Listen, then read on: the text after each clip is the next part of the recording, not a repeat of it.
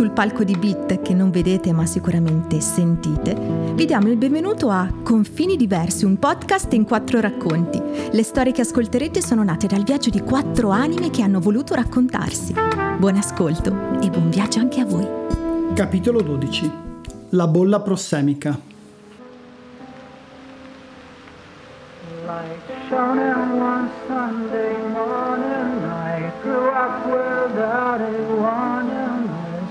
and dark red mountains traumatized Lonely boat on cold still water in tower, only daughter Lock the doors that want to open A pool of tears remain Oh, se a sto funerale è venuta tutta la gente che ho invitato sarete veramente in tanti. Io, in una situazione del genere, una volta non ci sarei stato bene. Con gli anni ho imparato a preferire la gente a piccole dosi. Infatti mi dà noia quando invadono la mia bolla prossemica. Intanto, cos'è la bolla prossemica? È una bolla, appunto, che esiste intorno a tutti noi e che delimita il nostro spazio personale. Quando qualcuno parlando ci viene troppo vicino, invade il nostro spazio o addirittura ci tocca, sta invadendo la bolla. E tu, uomo nella bolla violata, senti un senso di fastidio, vorresti allontanarti o, ancora meglio, che l'invasore si allontanasse per ristabilire la distanza. Ognuno ha la sua bolla personale che può essere più piccola o più grande, enorme o quasi inesistente, ed è una bolla d'assetto variabile a dimensioni diverse per sconosciuti, conoscenti, amici e famiglia. Brain is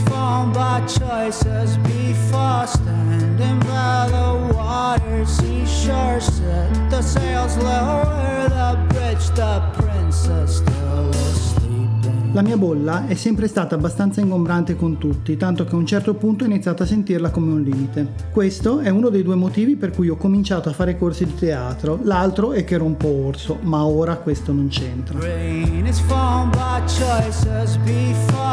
Sette anni. Sette anni di teatro. Uno o due sere alla settimana. E ogni tanto anche tre o quattro. Tutto per la mia bolla prossemica. Ho cominciato teatro perché volevo poter gestire meglio la mia bolla, controllarla, ridurla e perché no, anche usarla.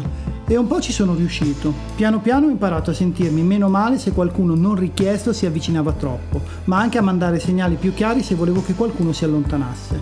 Perché anche gestire una bolla è comunicazione.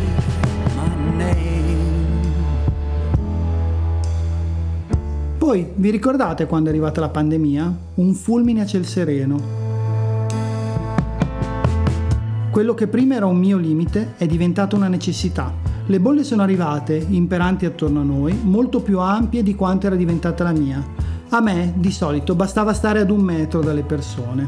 Da quel momento le persone tendevano a stare almeno a due da me. Ed il contatto fisico? Sparito. Le strette di mano non esistevano più. Ecco, a me le strette di mano non hanno mai dato fastidio perché erano un contatto formale. Bastava che poi ognuno tornasse al proprio posto. Invece anche quelle non c'erano più. Una maschia stretta di mano, dimostrazione di forza, di solidità, data sempre guardando negli occhi l'altra persona. Sparita. Ora, ogni volta che si incontrava qualcuno c'era imbarazzo, non si sapeva se stringersi la mano o no, si stava distanti con la mascherina cercando di intuire il livello di paura o paranoia degli altri. Si facevano mosse o contromosse, tipo toccarsi con i gomiti, con i piedi, pugno contro pugno, o si sceglieva di non fare nulla e salutarsi con un cenno del capo. Il problema però era sempre lo stesso, non era una scelta, ma un'imposizione. Lo era per il bene comune, ma lo era. Io non ero eccessivamente spaventato da quella situazione, ero prudente ma non troppo. Stavo a distanza, ma mi rendevo conto che l'aver lavorato per ridurre la mia bolla prossemica mi faceva sentire che le persone erano troppo lontane. Ero passato dall'altra parte della barricata. Ogni tanto mi mancava la vicinanza. Ecco, l'ho detto. Io che per anni ho fatto della distanza sociale un modo di essere, dentro di me dicevo, sta distanza ha rotto i coglioni. Se mi avessero detto a inizio 2020 che un anno dopo io avrei detto questa frase, avrei sicuramente riso. E invece è stato così. Ci voleva una pandemia per ribaltare i ruoli. E so che le cose non sono tornate come prima perché i cambiamenti di questa portata hanno strascichi che non si cancellano. Abbiamo dovuto tutti trovare un nuovo equilibrio, un punto di mezzo tra la bolla pre e post virus che ci facesse sentire tranquilli. Che poi, tranquilli. Una delle massime di vita che mi ha insegnato il primo barista da cui sono stato cliente abituale era sereno ci provo, tranquillo mai. Credo di averla capita bene allora per la prima volta questa frase.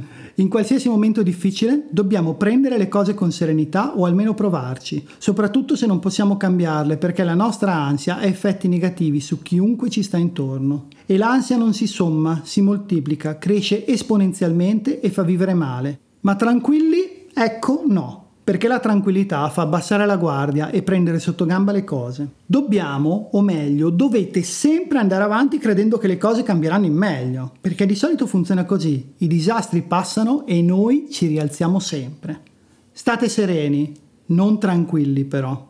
Ve lo dico io che finalmente ho raggiunto la pace, eterna. Segui le prossime puntate di Steve e gli episodi completi di Giona, Santina e Sara su confinidiversi.it oppure sulle principali piattaforme in streaming di podcast e musica.